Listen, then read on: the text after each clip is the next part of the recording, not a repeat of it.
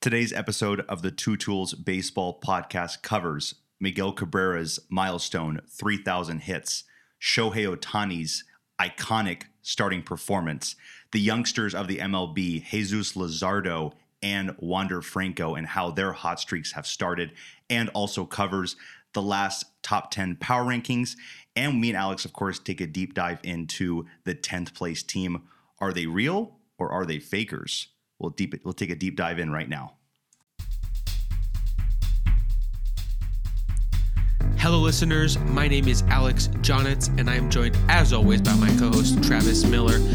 I am more of a stats nerd, and he was a total stud on his D3 college team. And this is the Two Tools Baseball Podcast. Enjoy. What is going on, everybody? Welcome back to another episode of the Two Tools Baseball Podcast. Just a bit of a disclaimer, guys. I uh, have the sniffles today. I have a bit of a runny nose, so I thought it was the Suds. i- if uh, that's that's true, Travis didn't get the reference. Not a not a SpongeBob guy, but I uh I in case my voice sounds a little off, that's why. But we're gonna keep the content coming regardless. Um, Travis, we're gonna start this week off with a kind of a big headline topic that was a big deal in baseball for the last uh, week or so, and that is because Miguel Cabrera joined the 3,000 hits club. Of course, last season was the 500 home run club for him. So he hit both these big milestones within, you know, the same 162 game span. Uh, an elite exclusive club, only a handful of guys. All of them are Hall of Famers or steroid people. So um, it almost secures his Hall of Fame status that much more, even though we knew he was getting in even last season. So one day he'll be able to have that prestigious honor. But Travis, give me your overall reaction to that, you know, 3,000 hits and, and what that means for Miggy. And then we'll also talk about who we think might be next in that club.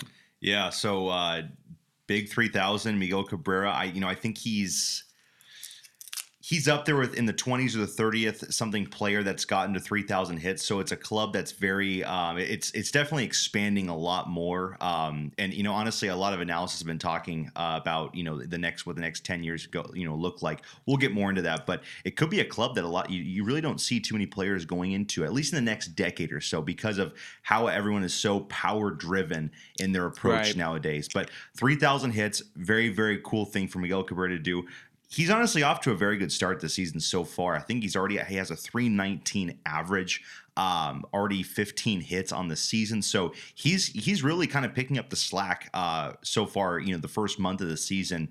Um, you know, you look at him and Pujols, very big comparisons there. Pujols really never had a start like that to really get uh, you know a season off. Uh, 319 batting average. Pujols was always near this 260 to 240 uh, average at least the last five years or so. But uh, Miguel Cabrera, 3,000 hits, 500 home runs, the seventh player to be in the 3,500 club, which is a very, very exclusive list. Uh, guys like Aaron, A Rod, Albert Pujols, Willie Mays, Rafael Palmeiro, and Eddie Murray are joined now by Miguel Cabrera. So, really exclusive list. It really puts together two different skill sets, putting the ball in play in contact with also power great hitters like Babe Ruth, Barry Bonds, Ken Griffey Jr., Frank Robinson, the list goes on. Never ever accomplished this uh, exclusive club, as you'd call it. Um, so, really, honestly, awesome to see Miguel Cabrera capture that as being just a pure Hall of Fame contact hitter and also a pure Hall of Fame power hitter. Um, checking the stats right now, I know I'm I'm, I'm always big on these kind of like these little exclusive clubs. Pujols and A-Rod are the only people in the history of the game to be in the 3,000, 500, 2,000 club. The 2,000 is the RBIs. Miguel Cabrera right now is sitting at, I think, 1809. So he has less than 200 RBIs to go. It'll get interesting to see if maybe he finishes career with the Tigers or if he wants to, of course, expand and try to get another milestone. That, of course, would be a very exclusive club. And it'd be very interesting that it's something that's been accomplished by guys only in the 21st century. That, Yes. that- to me, that's that's very eye opening. That no one in the 1900s, no one, you know, before 2000 was really you know considered to do that kind of kind of you know stuff when we saw guys in the 20s and the 30s go off and have insane numbers. But that would be a really cool club to be a part of A-Rod and miggy um, two guys that we grew up watching alex being a part of this insane exclusive club. So uh, really cool milestone that he was able to accomplish. And uh, yeah just trying to of course uh, you know lead his team to uh, to a winning season. I know all the um, all the remarks of the past week when he didn't get 3000 he was always saying you know hey, we lost the game. Why are you guys talking about me? We lost the game. So winning, of course, is the main uh, factor in his mind. He does not care about good, his yeah. yeah. milestone hits, but of course, also you want to take time to uh, recognize such a special milestone that he just broke. So, uh, any thoughts on on Miggy in the last week? Yeah, yeah you uh, brought up that cool RBI. Um, I guess additional criteria, and it makes that club even smaller. Um, it'll be interesting to see if he gets there. It'll probably be strictly based on if he gets the play time um, in the next couple seasons. Other things that uh, I guess are worth note. He also has a 310 career batting average. So if you also instead of the RBI thing, if you make it has to be above 300 batting yep. average, it shrinks the club in a different way as well. And so that's also kind of another cool, um, I guess, tidbit as to a career accolade that he's currently going through right now. But Travis, let's uh, switch over to saying which uh, active player do we think is going to be the next person to enter the 3000 hits club. I have a list here of active players. This was a few days ago, so um, if a player had a couple hits since then, it might be a little bit different. Yeah. But overall, it's going to be a very similar list. So Miggy, 3,000, of course, and then Pujols already well past that. Looking down below Miggy, Robbie Cano is third. He's at a 2630. Um, he's 39 years old. He's actually the same age as Miggy, which yeah. it seems I thought he'd be younger, but I guess it's yeah, just not the way case. Way less years, or 17 years compared to Miggy's 20. So yeah, yeah. If if uh, if not for the suspensions, he may have had a chance. I think he's got no chance. Yadi is like about 800 something away at 839. He's got no chance. Votto is 38, just a barely uh, 2,035 hits, no chance. Nelson Cruz is 41, not close, no chance. Andrus is 1875 career hits uh, and is only 33. I don't think he's good enough. Unfortunately, he really fell off. Um, I, I but, think I think he'll be lucky if he stays in the league five more years. I think that'd be very lucky for him. Um, but it's just interesting that he's only 33. Like it just yeah. seems wrong. Like yeah. it seems like I thought he'd be much older because he was such a key player in like 2010. You know, a, a Rangers. Decade, a decade yeah. ago, he was a really key player. Mm-hmm. If he stayed in that form, uh, for this last decade, then maybe it'd make more sense. But Andrus, also, I think we both agree is probably not. McCutchen is 35 and has is at 1838. He's a probably not as well. Longoria is 36 years old at 1818 career hits. Um, I think we're still in agreement, probably not. And then we get to our first guy who we think probably has a decent chance um, at least a somewhat realistic chance, and that's Jose Altuve, who's age 32 and has 1783 career hits. So, looking at, uh, I guess, his skill set, I feel like he just probably has the ability to stick around in the league for a long time mm-hmm. just because he. I can just easily see him being a 40 year old who's still batting like 280 and like uh, runs decent speed. He's just really got really good bat on ball skills. Um, give me your take, I think, on Altuve um, and his chances to make that club. Yeah, he's he's shown a lot of uh, injuries the last couple years. I would say that's one thing that could hurt him. Um, very athletic guy, likes to, of course, you know, get dirty, run down the line. That can, of course, lead to injuries, little you know knickknacks here or there uh, throughout his career.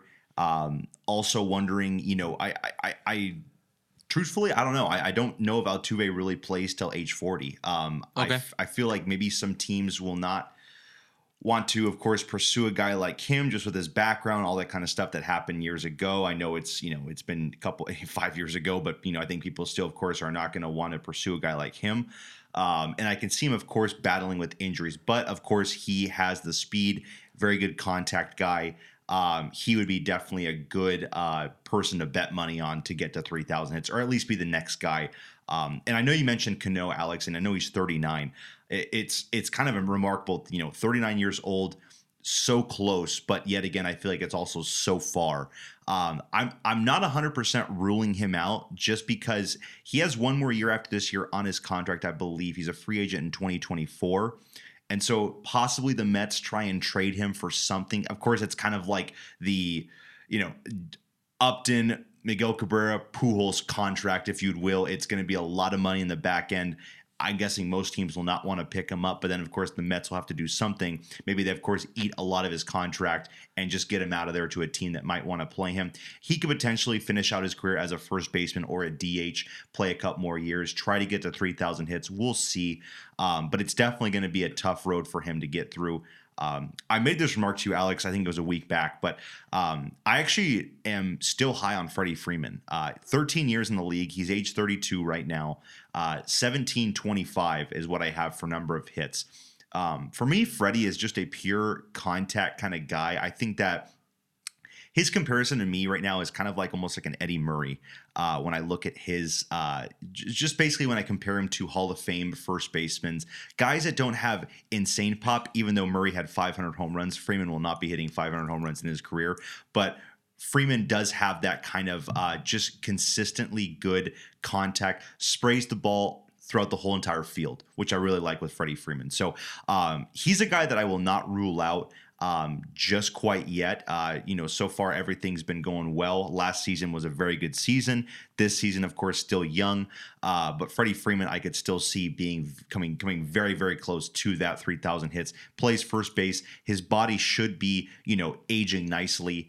Uh, much different than Altuve, where Altuve, if he's playing middle infield, that of course will beat him up for a long time. But we've seen so many guys play middle infield and still play well into their 40s. Uh, that could be the same thing for Altuve. But um, yeah, Freddie Freeman, I still like Alex. And then uh, go even going down the list even more, I think it's 20 and 21.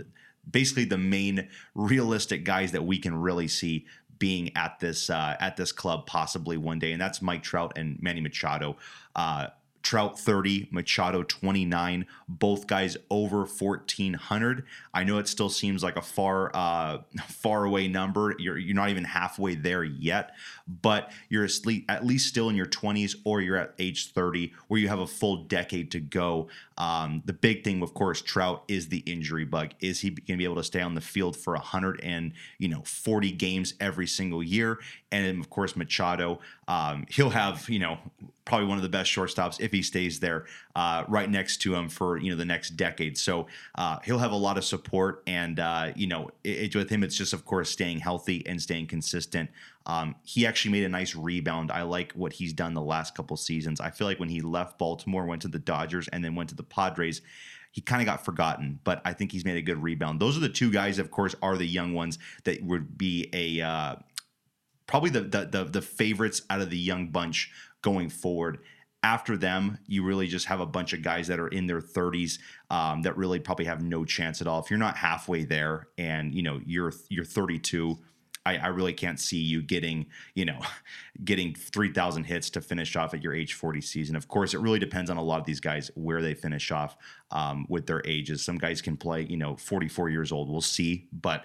Um, yeah, I think it really depends on some of those, some of those guys. I highlight Altuve, I highlight Freddie Freeman, I highlighted Machado and Trout. Those are my four guys I'd keep an eye on for the next decade to see what they can do. Cool. Yeah, I think that those are all good guys to note. Um, comparing Altuve and Freeman, both are age 32 season here. Altuve is just about 50 or so, 60 or so hits ahead of Freeman. Um, I do agree with your point that I guess if I had to bank on one of those two guys having like a higher games played per season for the rest of their career, I would probably bet on Freeman just being a first baseman, can easily transition to being a DH in a handful of years. Um, for that reason, I expect him to stay in the field a bit more than Altuve. Um, however, um, we kind of discussed this before. I'm just not. I'm just. I would lean towards no on Freeman making it. I just think that. Um, I think I looked up what he would have to do to get there, and it just seems like a hundred and like sixty hits for the next like seven seasons or something like that. It just seems like. Um, I mean, if one of those seasons goes badly, it probably ruins his chances. Um, you know, I want to, you know, of course, knock on wood, he stays healthy and on the field and all that. Um, but you know, he got his ring he got his MVP, and now he has his big contract. I'm not saying he's gonna take his foot off the gas because I'm sure he's a competitor. He wants to win in LA. I'm sure. I'm just saying that I think that um, he's had a very nice long prime, and it's probably getting close time to start kind of the fade out a little bit. Um, the contact could still stay, of course, but I think the power starts to dip a bit. Um, maybe gets less and less uh, plate appearances in you know three or four or five years from now. Um, same goes for Altuve though. So both those guys, I think, are they're in the bubble where it's realistic, but I'm not sure. I'd say it's more likely than not. So um, they'll, they'll be very fun to track, though, of course, um, as they kind of get closer and closer in the next few seasons. Um, oh, actually, next several seasons, you, you, should probably say. But I like that you highlighted those other two, uh, Trout and Machado. I actually do think if I had to pick one person and bet money as saying this is my pick for the next 3000 hit club guy, I would put my money on Manny Machado. Manny Machado is currently, like you said, um, about halfway there, and he's 29. He did start young, so I gave him a good head start, um, and he has to kind of keep the pace up. That's always nice, yeah. One note: this is a tweet from Jon Morosi about Machado. Uh, he actually has the most games played of anyone since 2015 in the MLB. Wow, that is going to be huge yeah. in making this club or not. Is can you stay on the field? Um, he turns 30 uh, this July, so he's on great pace, I'd say. Um, with that in mind, uh, I still don't know if it's more likely than not that he makes it because eventually, I think down the line somewhere, he probably becomes like a first baseman, maybe. Um, just knowing the way that you know uh, these great great defenders are going to lose an edge a bit at some point here. But um, i still think that he uh, brings a lot of value and has always had a good you know hit tool to him. And uh, the average has never been like a really big drop off at any point. Um, in a while so i think he's a really good choice my money would be on trout not making the club i think that it's possible that with old age he keeps the average up.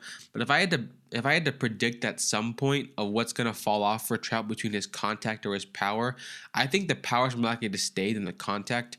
I think when he's like a 37, 38 year old like corner outfield slash DH type, like that's gonna come eventually. Um, you know, you don't see many 40 year old center fielders, but yeah, um, so yeah towards the end of his contract, which you know, we're imagining he's going to finish. You know, it, it, it's good for him to make a club like this because he has a guaranteed contract until he's like past 40. So it's like that's a really good deal to be on when you're trying to make all-time clubs because you're being paid to play for all that time. So um, he will be in lineups, of course. And as a DH slash corner outfielder type when he's like 38, 39, 40, I think that he um, is more likely to be like a 260 250 hitter with like still hitting 35 40 homers than the other way around being like a 300 hitter with like 20 homers i think it's more likely he kind of sacrifices some contact for the power especially because the speed probably dips off a bit at some point too um, I don't want to, you know, act like I'm know what's in his future, but I, I was gonna say, looking at his numbers right now, Alex. I mean, we're we are seeing. I mean, I, I know the season's still early, 13 games in, but you know, I know most of you know America has kind of been highlighting Trout right now. The start that he's been on is is it's monstrous right now. I oh, mean, absolutely. One point one three two OPS right now is is, he's, is he's stellar. He's proved to people that he, um, even though he's now thirty, he is still uh, he, is, is, in his prime still. He gets on base in his sleep. I mean, it, yeah. it's it's not even a question mark anymore that this guy will walk a ton. He'll beat out, you know, infield singles. He'll get base hits. He'll hit a. Last night we saw him. Runs, yeah. Last night, Travis, we saw uh, Trout hit a blooper. Just barely got Check out of, swing out, of, out of the reach of the first baseman. Dribbles down the right field line into kind of no man's land, and runs as hard as I've seen him run. Gets a triple. Easy triple. Uh, easy triple for him. So you know that that that big body is still running very well. I think Angel fans and you know you and I are probably thinking, "Oh crap, oh crap, don't you know, don't do something stupid at like you know one of the turns on the base path." But uh, I mean, he's still putting up not monster numbers. I would totally agree with you, Alex. I don't think three thousand hits is in Mike Trout's. Uh, you know, you think it's less likely that it, it it's not going to happen. I mean, you looking at his even his first ten years, um, he only he capped 180 hits twice in his first, you know, 12, 11 seasons uh, in the major leagues. So with that, I do not see that happening. He, of course, is a guy that will easily be on track for 500, 600 home runs, possibly uh, for his career. So, of course, you'll take that any day where you'll have the power as a center fielder. Um, and, and of course, with him, the walks come easily for him. So he'll be a guy that's going to be sacrificing, you know, getting base hits rather than, of course, uh, you know, or actually getting walks rather than getting base hits. Absolutely, um, being Especially a patient hitter. as he gets older. I think that's even more of a thing because when you lose some of the speed, when you um, have to start sacrificing things, I think the thing that's easy to kind of keep around is that great eye. And when the pitch is right down the middle, he's going to be able to blast it still. Definitely, definitely. So yeah, So with that in mind, Travis, we will uh, keep moving on. Uh, Shohei Ohtani, Travis, had a perfect game bid through, I believe, six, was it? six innings. Yeah, and uh, it was six, it was broken up. I think he still was like a two hitter game for the Angels as a staff because eventually Shohei got pulled. Don't need him to overwork himself getting a complete game in when he's you know has such a big workload as a starting pitcher and a hitter. But Travis, give me your thoughts on I guess Shohei as a pitcher this season so far, and then uh, I'll throw a question for you. Yeah. Broken up by the ex teammate Jason Castro. So I guess it's kind of That's right. cheating because uh, Jason Castro probably knows Ohtani He's better caught than him anyone. before, yeah. So he knows exactly what to expect from Shohei, but still was a nice, you know, it, it's funny. Even the hit was just a bloop single, so it was nothing hit hard. You know, Shohei still pretty much fooled him, but of course Castro was able to get the uh, the barrel of the bat out there and was able to, you know, fling it somewhere into the uh, center field. But uh, yeah, I mean, what a insane game we saw. That game was highlighted for you know a couple days by you know MLB Twitters, a bunch of other fan pages talking about you know just how that how special that game was for Ohtani. Twelve strikeouts. Um, so far this season, he's faced the Astros twice, and in two games, Alex, he has. I think it's 21 strikeouts That's nuts. against the Astros, and I think it's only 11 innings pitched. So you're almost doubling strikeouts per innings pitched against the Houston Astros lineup. So again, They they are Travis. Insane. I, I say it a lot. They're one of the best lineups, but the thing that really stands out is they do not strike out very much at all. There are other great lineups with great power that do strike out quite a bit, like the Yankees. Um, you know, I mean, a lot of teams aren't afraid to strike out. Even the Dodgers. You know, Bellinger, even though he's on his hot streak, he strikes out thirty percent of the time Yeah. consistently. So. Some of the best power hitting teams in baseball strike out a ton. The Astros are kind of famous. Altuve, Gurriel rarely strike out. Brantley absolutely never strikes out, but Shohei got him, I think, a couple times. Yep. Brantley got really upset about it, broke his batter, so something like that. Yep. But um, yeah, keep going, please. Yeah. So, uh, just I mean, uh, I mean, just an insane performance. Had of course had a hiccup second game of the season at Texas. Um, was kind of an interesting. I, I think he literally just kind of made a couple mistakes. The big, the big one was just the grand slam he gave up. I think in the second inning, uh, Jonah Heim for the Texas Rangers hit a grand slam against him. That of course really affected the ERA. But so far, I mean, all the numbers still look very good. It just shows that he can still dominate the Houston Astros right now, which of course is going to be so huge for the Angels going down the stretch. Oh, yeah. having a pitcher that pretty much has their numbers so far this season. Um, we saw him opening day against the Astros. Alex, I think it was it was it was four and two thirds innings, nine strikeouts. Now, of course, this was six innings pitched. 12 strikeouts. So, um, just, I mean, just incredible stuff we're seeing so far. He's starting uh, this Wednesday, tomorrow. You guys are probably listening to this, uh, you know, tomorrow on Wednesday. So he'll be pitching today, tonight against the uh, Cincinnati, or not Cincinnati Reds, the Cleveland Guardians. So, of course, expect a good performance there from him. But uh, yeah, I mean, it- it's nice to see him kind of coming into his own as a pitcher. I was always wondering to see after last season, would he transition into having almost a better pitching season than a hitting season, or would he become a better hitter and a worse pitcher? Right now, of course, it's young and early in the season, but we're definitely seeing, I think, a better pitcher than last year and slightly a worse hitter. But I'm not going to blame him for that. We've had some. We've had some managerial, I think, some bad decisions so far with where he's hitting in the lineup, but I think Shohei will definitely pick up the slack as the season goes on. But of course, it, you know, it's only you know he's only had 70 at bats so far this season, but so far two starts, he's looked incredible. Very encouraging to see for Angels fans because we need that horse, we need that ace to uh, to really make us have a strong push for uh, October. But Ohtani is proving to be that guy so far right now, um, and again against one of the best lineups. That's the, one of the most encouraging things. He's not he's not facing the Pittsburgh Pirates, the Arizona Diamondbacks. Those aren't those aren't the starts that we're seeing right there. He's facing the Houston Astros, the AL pennant winners. Um, really, really extraordinary to see. Alex, anything you want to add on that? And and I will add too, first inning double bases clearing double Oh, as yeah. well. Um, I mean, I, I don't know Doing it all. I don't know what you could say about that pitching performance and that per, just the player performance.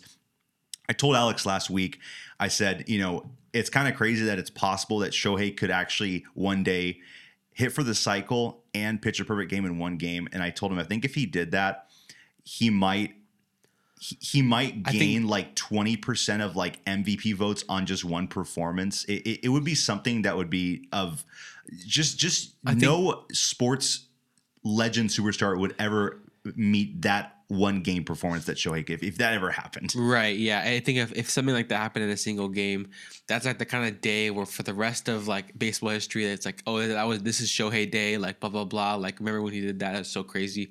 But yeah, uh, all great points on Shohei. Um, you know, the perfect game watch was a little bit like you know all the fans kind of realized, oh, he's through four perfect, he's through five perfect, and then the sixth inning perfect, and then of course Castro breaks things up um, towards the end of the third time through the order. But Travis, um, I have a question now, and I'm going to point out a few stats first, and then we'll get into the question. Okay. So first off, comparing last year to this year, strikeout rates for pitchers is about the same. Comparing walk rates last year to this year, it's about the same. So strikeouts and walks, you know, pitchers or batters are kind of swinging the same way they swing. Yeah. That's all the same. ERA from last year to this year, league average went from 4.34 to this year right now it's 3.97 is average. OPS last year is a 0.728. This year right now so far it's a 0.675. So it shows that walking and bat and walking and uh, strikeouts are about the same, but it feels like when they hit the ball, the pitchers are more favored this year than past years. Do you think, with this in mind, it's possible that we see a perfect game this year? And I just think that based on the fact we've had two close calls in the first couple weeks, I don't want to jump the gun here, but it seems like the pitchers are being favored by the ball this year in a big way in terms of balls in play. And of course, there's going to be times where a pitcher's throwing great and the ball just drops right where no one is. That's going to happen, of Yeah. course. That's going to happen every single game. But do you think that based on the fact that it seems like the ball this year is producing worse results for hitters, um, do you think that based on how good we've seen some pitchers be already in Kershaw and Ohtani, I don't want to, you know, say predict a perfect game, but Yeah. do you think it could happen? I feel like I'm leaning towards honestly yes. Oh, easily, easily, yeah. And it was funny in Vegas, Alex. There was a uh, there was a yes and no. You could bet on a, a like a question. Caesar's Palace had just tons of different questions, but one of them was saying, "Will there be a perfect game in 2022?" I'm kind of upset that I didn't put so like you know at least five bucks on yes. Um, I know it's 50 percent, 50 50 kind of, but just the way you've seen these these couple of performances, Ohtani, Kershaw. Uh, yesterday, I think is Buehler had a I think a three hitter uh, complete game. It might have been a complete game shutout. But Yeah. I mean, we've seen such dominating performances so far. Um, I feel like it's it's waiting to happen sometime this year. Uh, of course, I'd love to know who, but uh, you know, I think it's it's something that is a very easy factor that could be that could that could definitely happen this year. So I would easily lean yes, it could happen. and, and all the things I pointed out were based on like comparisons to last season. And a reminder that last season was the year of the no hitter. and now we're talking about a year where the pitchers seem like they're even more favored. The pitchers are doing even better. Even though it's been a short sample size so far, the numbers are all saying the pitchers are having a really uh, much easier time getting outs and avoiding, uh, you know, high slugging percentages from the batters. So I also think that it's uh, I wouldn't say it's likely, but I think it's also very, very possible that um, we see some crazy kind of performance fall into place for someone. Um, I think it's definitely possible. Um, yeah, it's funny, like you said, the Caesars they have like that. I wish Manfred was like my uncle, and he tells me he's gonna, oh, we're gonna, we're gonna, we're gonna make the balls less juice this year, and then and then you can go make bets and insider trading. Yeah. So, um, but yeah, uh, my overall thought is um, yeah, I think the pitching is going to continue to be really dominant until the league kind of you know changes things. I think that in like 2014 they kind of said that they, they juiced the ball like at the All Star game or something like that, and then that kind of the batting got better and better until 2019 where home runs were off the charts, and then they said okay we have to dial it back a bit. Ever since then, last or 2020, 21, 22, it's been more pitcher friendly. I think ever since. So I, I wonder if the spider tack thing of last year they wanted to favor pitchers a little bit more or kind of meet them in the middle. So I think you're right that it went.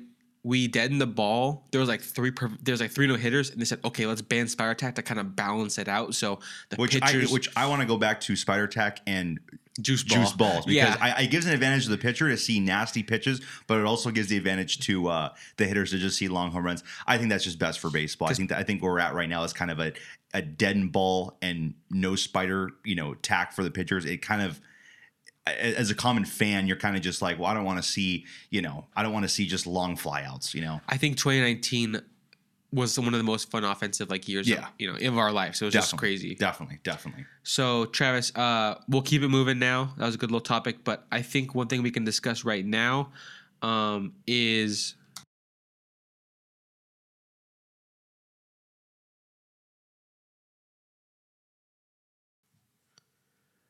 now, Travis. Something I want to discuss. I, I guess we're just going to go through a few kind of smaller topics. I'm just going to get some of your like thoughts. You know, these are not things I kind of told you to prepare beforehand. I'm just bring up some players or some different topics, and we can kind of discuss, you know, these interesting things I'm noticing early on in the season here. So first up, Travis, I'm going to talk about. I'm going to ask you about Wander Franco. So Wander Franco, for those that you know, um, I hope you know, but if you don't, 21 year old Ray uh, shortstop was a huge extension last offseason for the Rays and was the number one prospect in baseball for like over a year. We just knew he was going to be a beast when he gets called up. So yeah, he's 21 right now. He debuted last season, and just about half the season last season, he already had a 3.5 WAR, base offense WAR, in that short of a time. This year so far, Travis, he has started like a monster. I see your eyes right now. You look concerned how good he's been. I'll read off the stats right now. A 349 batting average so far in 15 games played. Tied for the AL lead in doubles with seven. A 365 on base. A 635 slugging. Good for a 999 OPS. A 203 OPS plus because, like we said, those the league average offense is down. So being at about a thousand OPS is even more impressive than it was maybe last year. Obviously, it's going to go down a bit. We assume based on you know an amazingly hot start, might cool off a bit at some point. But Travis, with Tatis injured right now, is there a case that Wander Franco is shortstop one in baseball right now? Could he be the number one guy? Just based off right here, right now, who do you want? Yeah, I'm already looking at the stats. Um, Alex, we're 16 games in, and this guy's got a 1.3 WAR. I mean, Nuts. I mean, I, I'm looking at that, and I'm looking at career, and he's got a 4.8 career WAR, and he's played a total of 85 games. He's played a half a season of his career, and he almost has a five WAR. And a five WAR at a full season is all star worthy. That is, you know, you're you're knocking on the MVP discussion. But this is a half season. Um, right now, I, I think that that discussion is something that is uh, is very appropriate to start having. You know, not saying anything about Tatis. Tatis does things that almost no one can do. But when you provide this much efficiency at the plate, in the field, on the base paths, um, you definitely warrant the uh, you warrant the conversation to bring that up. So. Um, I just I, I remarkable. I, I didn't hear much about him this season so far. He's I'm not saying he's a, he's a quiet player so far, but he plays for Tampa. Not too many uh, headlines so far right now. Um, they're at Tampa's kind of a middle of the pack team right now, of course, in the first three weeks, but um, the numbers say it all. I mean, they are they are remarkable. What I'm seeing, of course, uh, when you look at you know like you know, I, and again, when you compare career numbers, it's only been 85 games. Um, the slugging has gone up tremendously this year, of course. It'll probably fade a little bit back down as, uh, of course, the season progresses, like all numbers will, all percentage numbers. I don't know Trout if he's going to have a 1.1 OPS by the end of the season. He could, but, uh, you know, the, the batting average is, you know, insane with, of course, with the on base as well. Slugging is up there. A, a 600 slugging for a shortstop anytime is you, you're you're already looking at like a Hall of Fame track, uh, and that's what Wander Franco is doing right now with the OPS and the OPS plus numbers as well. So, um, just a remarkable remarkable start and um, the Rays. He's of course getting paid. He's getting paid 100 and uh, guaranteed 182 million dollars for 11 years. So of course he's happy. Rays are happy. But in five years, I really wonder if Wander Franco is going to be happy because he might be saying to himself, "I'm a superstar and I should be getting you know." I should be getting four hundred million dollars right now, but Sure. you know that, of course, you know take the money and run with it. That's definitely, of course, a safe bet. Um, I think most people would say 182 million dollars is pretty similar to 400 million dollars. You know, you're going to be a very rich man forever. So, uh, but yeah, I mean, what what a crazy crazy start, Alex. Um, I'm shocked. Yeah, uh, it's super nuts uh, that he's you know had such a good half season last year and has pretty much one it in every stat category so far. One thing I also think is really interesting. Um, people were saying how good his hit tool was. They're saying he's like the best hit tool as a prospect they've ever seen. Just the context on their level, and it's really showing because Travis, 66 plate appearances so far this season, only five strikeouts, and Yeah. this is someone who also has two walks. So overall, just able to really his mo is really putting the ball in play. He's not one of these. He's the, he's like an anti Gallo, right? Gallo Yeah. almost every at bat is a walk or Yeah. a strikeout, Or a home run. which is and then for for Franco, it's none of his at bats. Yeah, Only yeah. seven of his sixty something are a walk or a strikeout. So, um, yeah, it's very interesting. The 349 average will surely come down a bit, but he's someone, Travis, who right now I'm kind of kicking myself. He would have been a nice bet for the batting title oh yeah, um, going into the season if we kind of thought he'd be ready to go this young. He's a very different player from Tatis. Tatis, of course, is a bit more power, going to be more strikeouts, um, but probably also more of a threat in the base pass because Tatis has been like a 30 steal guy before. But I'm very interested to see if, when they're both healthy and both clicking. It'll be a really fun conversation to say who right now is uh, 1A in the shortstop conversation. But right now, with uh, Tatis out and Travis, almost every big shortstop free agent that we were kind of looking at in the offseason has kind of had a rocky start. Yeah. Correa, Seager, both a bit rocky at certain points. Um, Semien was was really weak uh, not too long ago. Story had a bit of a rough start in Boston as well. But Franco, obviously not a free agent, but he, he's someone who's kind of I feel like he leaped them all, and they all might have been they all might have been ahead of him he did. Yeah, um, going into the season, but so far he's proving that he is in that top top tier of shortstop. So really cool storyline to kind of keep track of Wander Franco. When someone's number one overall, you know they're going to be great, but um, he is being great already in such a short amount of time. Travis, I'm going to switch it over. I'm going to keep it moving. Another small little topic I want to bring up is Jesus Luzardo. Jesus Luzardo has had a great start to his season, but what I really want to look at is the trade that put him in Miami because he is someone who always I feel like even since 2019 he was like on or, or earlier was on prospect boards. Yep. He even had like a like a prospect card in the show in like yeah. 2019. future like, star, all that stuff. Yeah, we knew so he was going to be big. We knew he'd be we knew he'd be a really good pitcher at some point. I guess there was some concerns at some point in the minors maybe, but I I just cannot believe that Oakland traded him for like 60 games of Starling Marte. I mean, and I respect going for Marte because the A's are the team that probably never gets the they don't, they don't have the mindset let's grab this star piece for this playoff run, and they should. But giving up Luzardo as the price is really unbelievable. So so far, um, I'm looking here a 3.77 ERA, which is not mind blowing, but some of his other stats have been super super impressive. Um, I have some right here. I guess just uh, two days ago he threw five and a third inning, two hitter, one earned, eight Ks, only four walks. A third of his uh, balls in play were ground outs.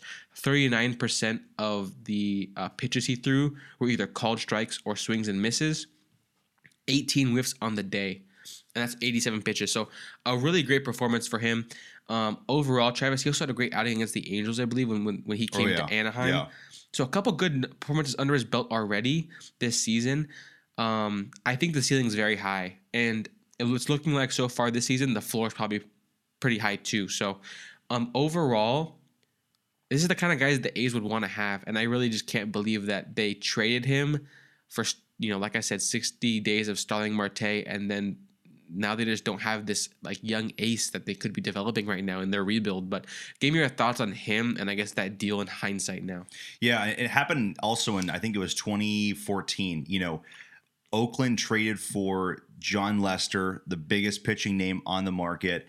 Um, they end up, you know, becoming a. They, they were the second wild card team. Of course, they had to go play in Kansas City 2014. Lost the game. Jon Lester, of course, after that leaves, departs. So basically, A's, of course, you know, love the aggressiveness. I'm not saying that's bad at all. They made it to the playoffs and almost made it to be uh, the, the division series, but um, it, you just kind of you kind of look at some of these moves and, and you just want to be you know you, you really got to think about it because I think everyone could say the A's, even with Marte and with these other guys, are they going to be a huge threat to, of course, win the division and make a strong push in the playoffs?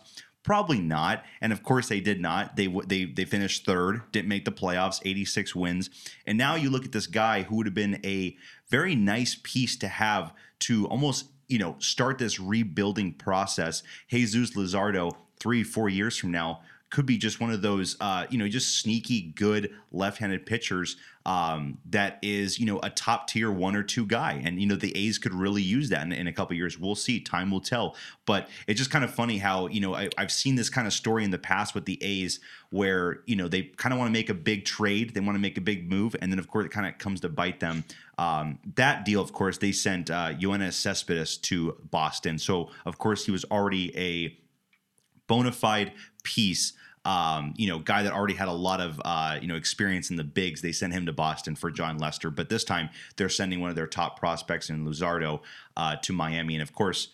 Miami is really happy with the trade. I think that that trade we were talking about at remember last year. We of course we're saying it's a win for both teams, but of course I think it's a bigger win for Miami because if they get a good starting piece to go with Sixto Sanchez, I think it's Edward Cabrera, uh, Sandy Alcantara, Yeah. Pablo Lopez. I mean, Max Meyer, I think Miami right is. now is is sitting at the two spot in the NL East, which is kind of surprising. But they're a team that will stay in it, and I think we both talked about it a couple weeks ago. They're a team that right now that really could finish in you know a, a 500 category of baseball. So Yep. uh, Miami is really hungry this year. They got good pitching, good pitching still coming up uh, throughout the system. So uh, really good look right now so far for Miami. They are proving that they uh, they they like and they won the deal. Yeah, I think that's I think that's good analysis. It's a cool comparison to the Lester trade. I, I, I respect them going for it, but since their philosophy, the A's is never really about re-signing the guys they trade, right? Like when when like uh let's say like when Rizzo gets traded to the Yankees, we know there's a chance the Yankees can re-sign him, you know? Yeah. But the A's are never gonna re-sign that guy they trade for, which is just kind of I guess that's why they don't really make those trades, but if they had years with Marte, if they had three years with Marte, then of course you could say, "Cool, this is a good trade." And of course, we have we we're not going to trade Olson or Chapman, or we're not going to trade Manaea. All these guys we're still going to have next year. We'll come back out again and, and prove to everybody that uh, you know we are a bona fide good team. But of course, Marte left. There's no shot in getting him back, like you said. And then of course they said themselves, "We better just get everyone else out of here." So yeah, unfortunate life for the A's fans out there listening, but um, you know, I think that uh, the Marlins really kind of walked away with the steal there because it's not like Starling was going to really help them win a lot of games in that last sixty game stretch. So I mean, it's good for them, and uh, I, I I just keep thinking it's going to age better and better as time goes on for for Miami. But uh, Travis, next topic here. Um, this is kind of uh, I I don't want to like uh, bash on him, but I feel like I need to have a conversation about Yadi Molina. so I'm gonna I'm gonna bring up this this tweet that I saw, and essentially, Yadi's backup catcher is someone named An- I think it's pronounced uh, I think it's Kisner. I think it's Kisner. Kisner, Um, so Kisner, this is a tweet of is through the first 14 games of the season. Kisner was batting 318 with a home run and a 920 OPS. Yadi was batting 160 with no homers, no ribbies, and a 320 OPS. So batting wise, not even close to a comparison. In the games where Yadi started, this is a couple days ago. He was there were four and four. In the games Kisner started, they were five and one, and I believe just yesterday they blew a big lead. The the the Cardinals did. and he started that game, and he ended up getting subbed out for a pinch runner. But that just makes makes it. I think it's be four and five for Yadi, and Kisner would be five and one. I think. Mhm. So overall, do you think the Cardinals um, are going to be able to, if it if, if it proves to stay this way, be able to bench Yadi and give him severely less starts on this last year of his of his contract? They just paid him a bit to stick around for the season. Um, do you think they're gonna have the, the, the guts to, I guess, bench the franchise legend, someone who they want to be a Hall of Famer someday? Are they gonna be worried about his legacy um, if they sit him down in favor of trying to win games? What do you think about that? It'll be a sour taste, um, but I think if you want to win, you're to have to do that. And I, I think that the Cardinals might be kind of just caught up in the Yadier Molina, Albert Pujols, Adam Wainwright reunion. Adam Wainwright still, of course, pitching well, but you know Molina and Pujols. Um, I think there's there comes a time where you have to tell them, you know, we want to win as a team, but we also want to do what's best for the team as well. And that might be you guys are going to have to take some breaks and sit on the bench. Uh, more times than you'd like. We of course need to prepare for the future after the season. Molina, Pujols, you're off the books. We need to have a you know a fresh catcher coming in to take over for that. My, I, I, it's funny because I think MLB Net, MLB Network, MLB you know Twitter accounts they always highlight they always show defensive. Uh, you know, plays from Molina. You know, oh, Molina threw out another guy at, at you know at second base. His Like, arm is good. the, the, the arm's good, no, of course, of course. But it, it's funny how they always point to that. I'm looking at the hitting numbers right now, Alex, and I don't know if ever, you know, he's 10 games in, and his slash line is 156, 156, 156. So it's kind of funny that literally he's just hitting singles.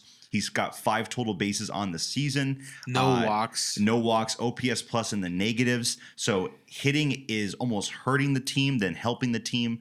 Um, so that's something that needs to get, of course, uh, figured out if he wants to, you know, be, I guess, still a uh, a, a quality uh, contributor for the rest of the season. He's, of course, a guy that you know. There was a tweet a couple days ago that kept on saying, you know, it, it gave. Um, one of the Twitter accounts I'm trying to remember, they kind of just said, you know, here are your here are your, you know, without a doubt Hall of Fame list. You know, I think Oh, it was yeah. like seven guys, and a, a lot of the comments were, of course, coming back at saying, "Where's Molina? Where's Molina?" I I do. We had that conversation a couple months back. I do think Molina will be in Cooperstown one day. I don't think it's just a slam dunk Hall of Fame for him because for me, slam dunk is you're getting in the first two years, like. You are for sure lock in those two first two years. Molina, I don't think he'll be a first for sure lock in the first two years. I could see him getting in in year five or something like that. But um, yeah, it, it's something that definitely needs to get figured out. And I think that he wants to win, and I think Pujols wants to win. Those guys want to win, so you got to do what's kind of best for the team. So, um, and hopefully they're not going to be the kind that's going to be, you know, upset or you know not wanting to listen to the you know instructions or, or the the manager's orders. Um, that I think would create some uh, some definite problems with uh, with that organization, with at least with the talent they've got so far. Um, maybe they want to keep Molina in there and say, you know what, we're just going for the defensive look with Molina right now. We don't really care about his offensive numbers, but it is a concern if you have a backup catcher that's doing a lot better. Um, you know, you want to put that kind of stuff. You want to you want to put those kind of players in there, but. Uh, it will be a conversation that might need to happen with the uh, with the Cardinals so far, uh, with the season so far. Yeah, I, I really think that the best course for him, like both legacy wise and for winning now, become the mentor. You know, Yeah. become the mentor to Kisner. Um, We've heard that mentor mentorship role too much in the last couple of years. The yeah, Angels and, we, yeah. we we but the thing is, Albert Upton, Pujols. Albert Albert was always kind of viewed as the mentor who um, still wanted all that playing time, I guess. And I think if if they can accept the mentor role as like the priority um, before the playing time, I think it can still you know Yadi is so much so viable to a young catcher um, or just to a, to a pitching staff, um, for even from the bench as he's out in the field. So overall, Travis, uh, I agree with you. I think those conversations may need to be had, but for the time being, um, I guess we'll kind of wait for the see how the Cardinals keep doing. Currently, they're leading the division, yeah. so yeah. no panic button on anything, you know, for them. But um, if they do want to be that the World Series contender that they probably could be in their peak version of themselves, they probably have to start thinking about that uh, going forwards. Next little topic here, Travis. Um, it's gonna be a little bit a game of guess the player. I'm gonna read you some stats, and you can tell me if you think you can figure out who I'm talking about. Um, if you don't get him, it's okay. It's just something that we can kind of highlight this player and say what a great start you've had. This is a starting pitcher. Um, I'll give you the stats and then we can go for like maybe a couple hints um, if needed. So the stats starting off this season 0.9 baseball reference 4 as a starting pitcher has three games started, two wins, no losses, 1.06 ERA. I like that. It's pretty impressive. 17 innings pitched, only 11 hits allowed, two earned run, two earned runs allowed, no homers allowed, only two walks issued. So been very efficient in the strike zone. Um, that's good for a 387 ERA plus, and actually leads the National League in FIP. Um, leads all of baseball in home runs per nine because he's allowed none. Um, overall, just great numbers across the board. Over 13 strikeouts per nine innings. Any ideas? If not, we can give you the hint on like the, the team and uh, other stuff too, the age and stuff like that. Well, I'm gonna think you said three starts so far, so he must be a like you know top of the rotation kind of guy.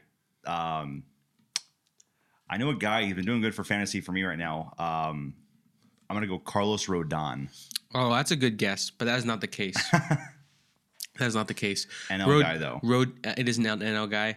Rodon is someone who um, deserves highlights and praise, but this guy is a bit less of a household name as Mhm. Rodon. This guy plays for the defending World Series champions. I'll give you that hint. Wow. Still scratching your head. I mean, I'm thinking Max Fried or Ian Anderson. It's not Morton. Nope. So another hint. I don't know if you remember.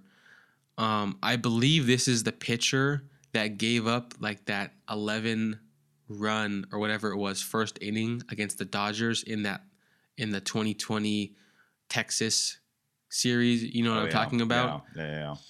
His name is Kyle Wright.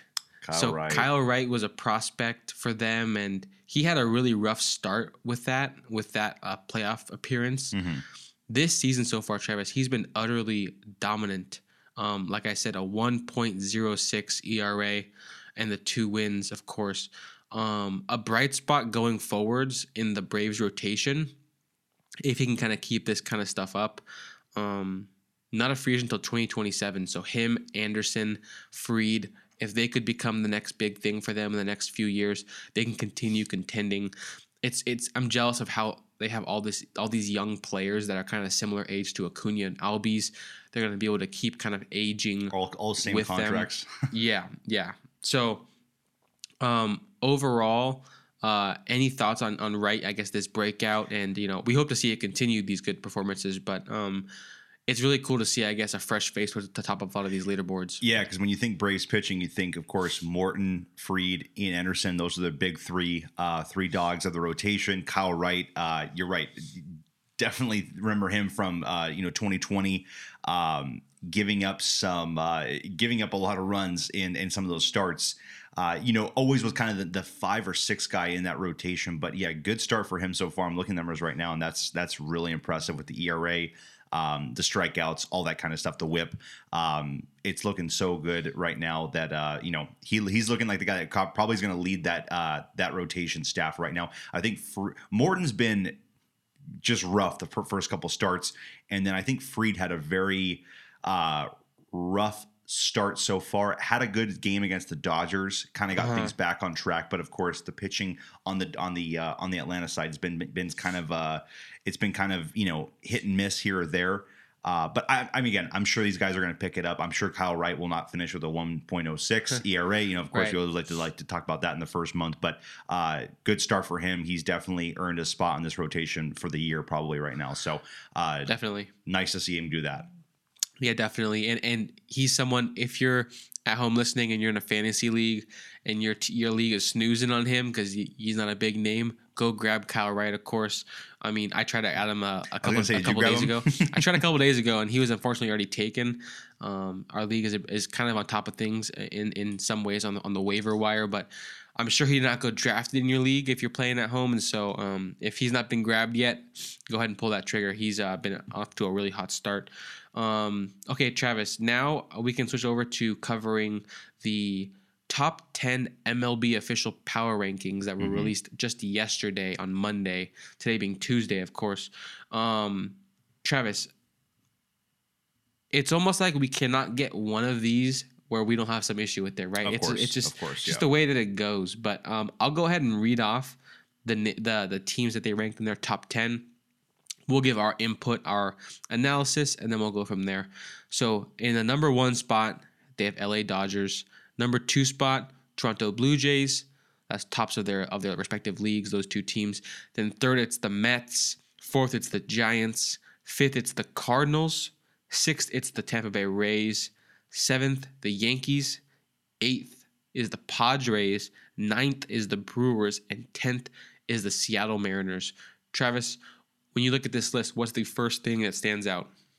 I mean, of course, the Seattle Mariners. Yes. Uh, that have to be the one the one thing that stands out the most. Um, no White Sox, no Astros, teams that you would want to see, or you, at least we were definitely talking about being in the in the top five of our preseason uh, power rankings. They're not on this list, of course. They're struggling, so of course they should not be on this list. But um, most teams on here, I don't have a huge problem with. I guess with the order, you can definitely make a case, but at least the top nine teams, I'm comfortable th- saying those are the top nine teams. The order might be a little bit different for me than it is for the power rankings that they're making.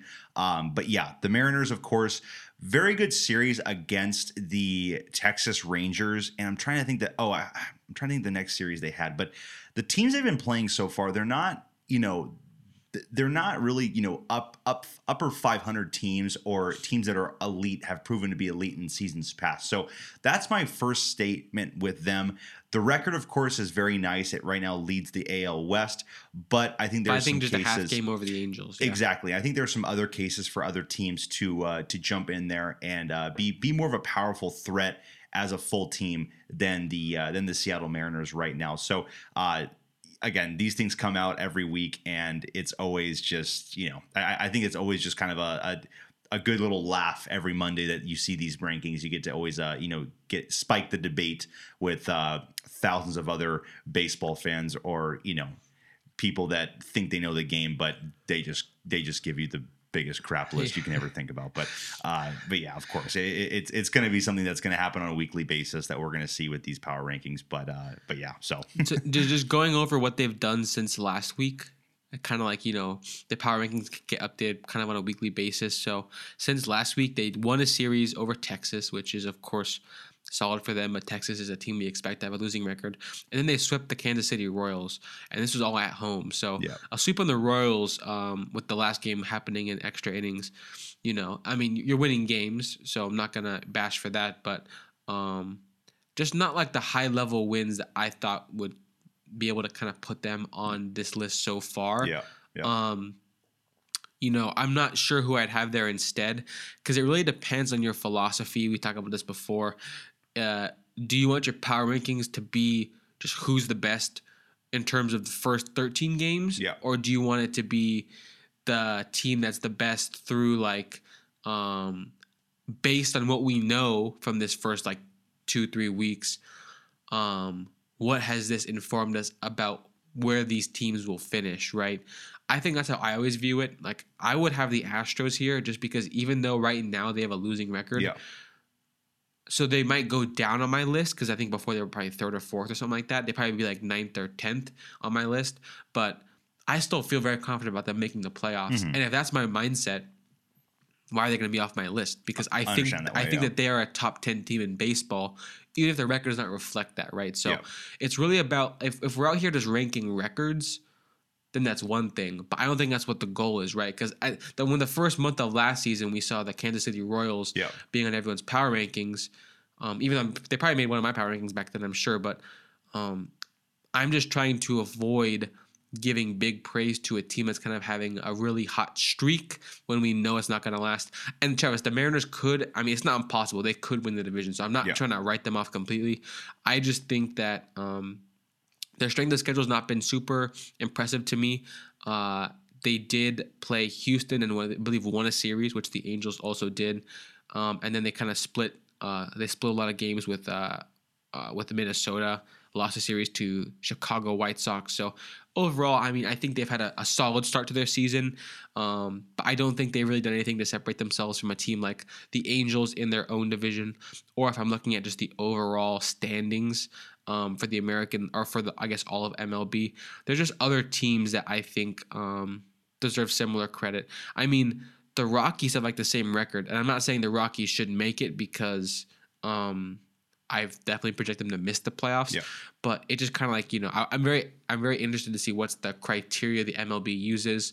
Um, I actually think uh, we won't get into all like the 11 through 30, but I do think that they ranked the Rockies 15th, for their hot, yep, hot yep, streak, and I think yep. the Angels are at 17th. 17, yeah. which yeah. you know, I, we, this isn't the Angels podcast, but they're our team, and we like to talk about them quite a bit. What's your reaction to?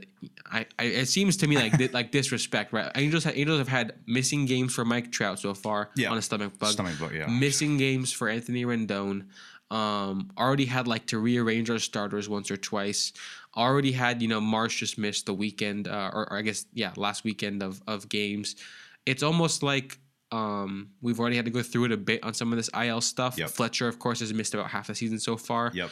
Um, already calling guys up and all that stuff, but despite it all, a winning record so far, a half a game behind the Mariners, but seven spots behind them in the power rankings, below a team like the Rockies, who we all know has no shot of postseason really hopes. Give me your thoughts on that. Yeah, I would have thought they would have had the Angels a little bit higher because the Angels went into Houston without Mike Trout and took two of three. Shohei with the pitching performance that was so far, you know, one of the most elite performances this season uh, against a team of that offense of power in the Astros. So um, I think, of course, the Orioles series. Now, of course, I'll admit too that Orioles series was just very disappointing. We lost the series two to two to th- two games out of uh, out of three. We lost to the Orioles. The th- actually the third game we did win. We looked awful. We we I mean we, we had a great six run first inning. After that, it was just almost Orioles baseball the whole way through. Ended up edging that win though seven six, but it was one of those wins where um, I think even Noah Syndergaard actually tweeted out saying. Uh, Today we like we- know we can do better. Like today, today is not a good win. Like today is a win that you're you're happy you got, but at the same time, it needs to be a more convincing win, especially with that start that you guys put out there with the grand slam and all that stuff. Um, but I definitely think the Angels should be, of course, higher. I, I, I see your point. Rockies, I think, right now have a better record, possibly than or what better winning percentage than the Angels. But of course, would you say the Rockies are a better team than the Angels? I, of course, would say absolutely not. When it comes down to the long term run, I guarantee the Angels will be a better team and will have a better record. Um, and will show you know more more power streaks than, than than the Colorado Rockies. Same thing, of course, with the Red Sox and a couple of these teams that are higher than them right now. The Guardians are actually on top of them right now, 16, uh, where the Angels are 17. Um, and it was funny; they actually got swept by the New York Yankees at Yankee Stadium. So it's interesting to see that the Guardians uh, were actually a- ahead of the Angels, even though they got swept by the Yankees at Yankee Stadium. So there's a lot of things that I want to look at in that, you know, why why they rank these ways, you know, here or there. But um, you know, eh, most people are not just going to get upset. I think I think their main goal is to just get that percentage of fans just to like just start going crazy on on social media and just to start these conversations that are just going endless. So um, they did their part right then and there. But like I said, I think the top nine teams with uh, you know I'm looking at Padres, Brewers, Yankees, Rays, Cardinals uh, Giants, Mets, Blue Jays, and Dodgers. I'm not really, of course, upset with that top nine. Um, you know, and of course, that's a pretty good list so far. The Mariners being 10, that of course could be, you know, talked about. Astros and White Sox being below the Mariners. I definitely would think that those two teams would be above them, even though they've hit their struggles. But of course, um, I, again, I, Astros, it seems like they're just going, you know, way, way, way far back. Um, and they played a tough series this past weekend with the Blue Jays. And so that to me, of course, is going to be something that needs to be noted that they need to be uh, higher on this list. They went from four to 12. So a huge drop for the Astros, which kind of seems unfair for playing, uh, you know, the Angels, then having a break, then, of course, playing the Toronto Blue Jays at home. Um, so again, I think the Astros should definitely be above the Mariners. That's one team.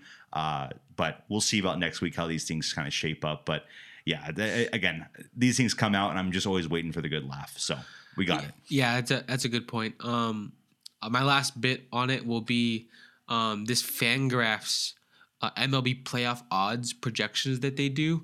Um, it's organized by division, and it kind of shows um, just based on their numbers, which are you know very advanced, and it's not the end all be all. They they don't have a fortune teller, but these very advanced projections saying what are you, these teams' odds based on the first, uh, based on of course the preseason and like all the acquisitions, and then also based off what we've seen so far this season in terms of your record and your different performances and the, the, the final scores of these games.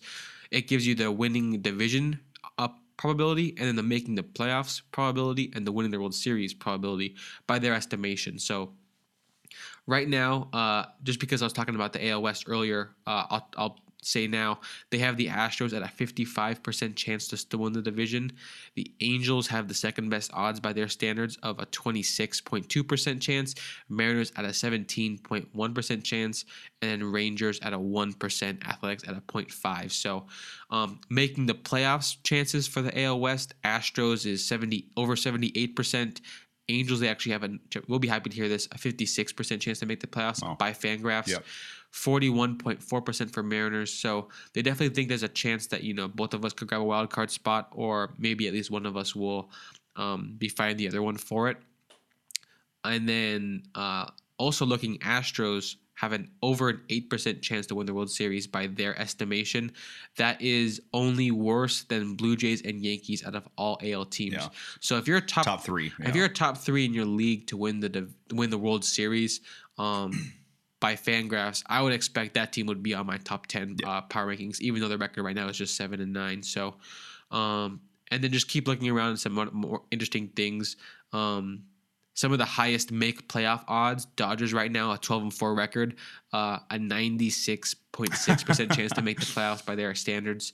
Um, the Blue Jays with their eleven and six record up at a ninety four percent chance to make the playoffs. The Yankees, a 10 and 6 record, uh, almost a 90% chance to make the playoffs. Um, the Rays and Red Sox both um, still just right around 50% to make the playoffs. Um, I guess they're probably assuming one of them grabs a wild card spot, other one might not. Um, but yeah, Travis, overall, um, some very fu- it's, it, I enjoy looking at these kind of things because um, you know, I don't fully know what goes into their rankings or their their odds makers, but I definitely trust it more than you know whatever panel's kind of picking the MLB top tens or the or the, or the thirty team rankings um, mid season. I definitely kind of trust some of the the advanced numbers that are kind of you know crunching some numbers behind the scenes. It, poor poor Rockies and D-backs both at a zero point zero percent chance to win their division, but that's kind of a fact that we all kind of understood going into Easy, the yeah. season. But but yeah, overall, Travis, uh, I do enjoy looking at this stuff, so I thought I'd shout it out. But that pretty much wraps up this whole episode, Travis. Anything else we got to go over, or are we good to go? Nothing else. Just getting ready for uh, month of April to be over. May will start, and uh, I think we've had the same conversation last year. Where now, of course, you'll see the teams that are real, hopefully, start to kind of separate themselves from the rest of the pack. Uh, we always reference last year the Royals. They were hot right now, but of course, come May, they started to fizzle out, and of course, they finished in the bottom of the uh, of the American League Central divisions. And then, of course, last year we thought the Giants were going to fizzle out every month. We're thinking that they're going to fizzle out, and they just continue to prove us wrong. Um, looking to see which team this year might be able to do that uh, to us, where they just keep on playing well and you know do never back away uh, throughout the whole season. But yeah, it, it'll get interesting now that the first month is over, um, and we can kind of finally get onto the. I, I guess like April was kind of delayed a little bit with the lockout, and now May will be a nice fresh start. Everyone kind of knew the May schedule so far, so that'll be good for uh, for baseball to get through and and uh, to kind of get start getting into the days of summer, and uh, yeah, have a good start for the first half. Yeah, uh, we'll put, we'll put. Uh, pretty much wraps up this whole episode. Uh, if you made it this far, thanks so much. We appreciate your listens. You know, like and subscribe, the whole deal. We'll talk to you guys next week. presented by Tool Tools Podcast.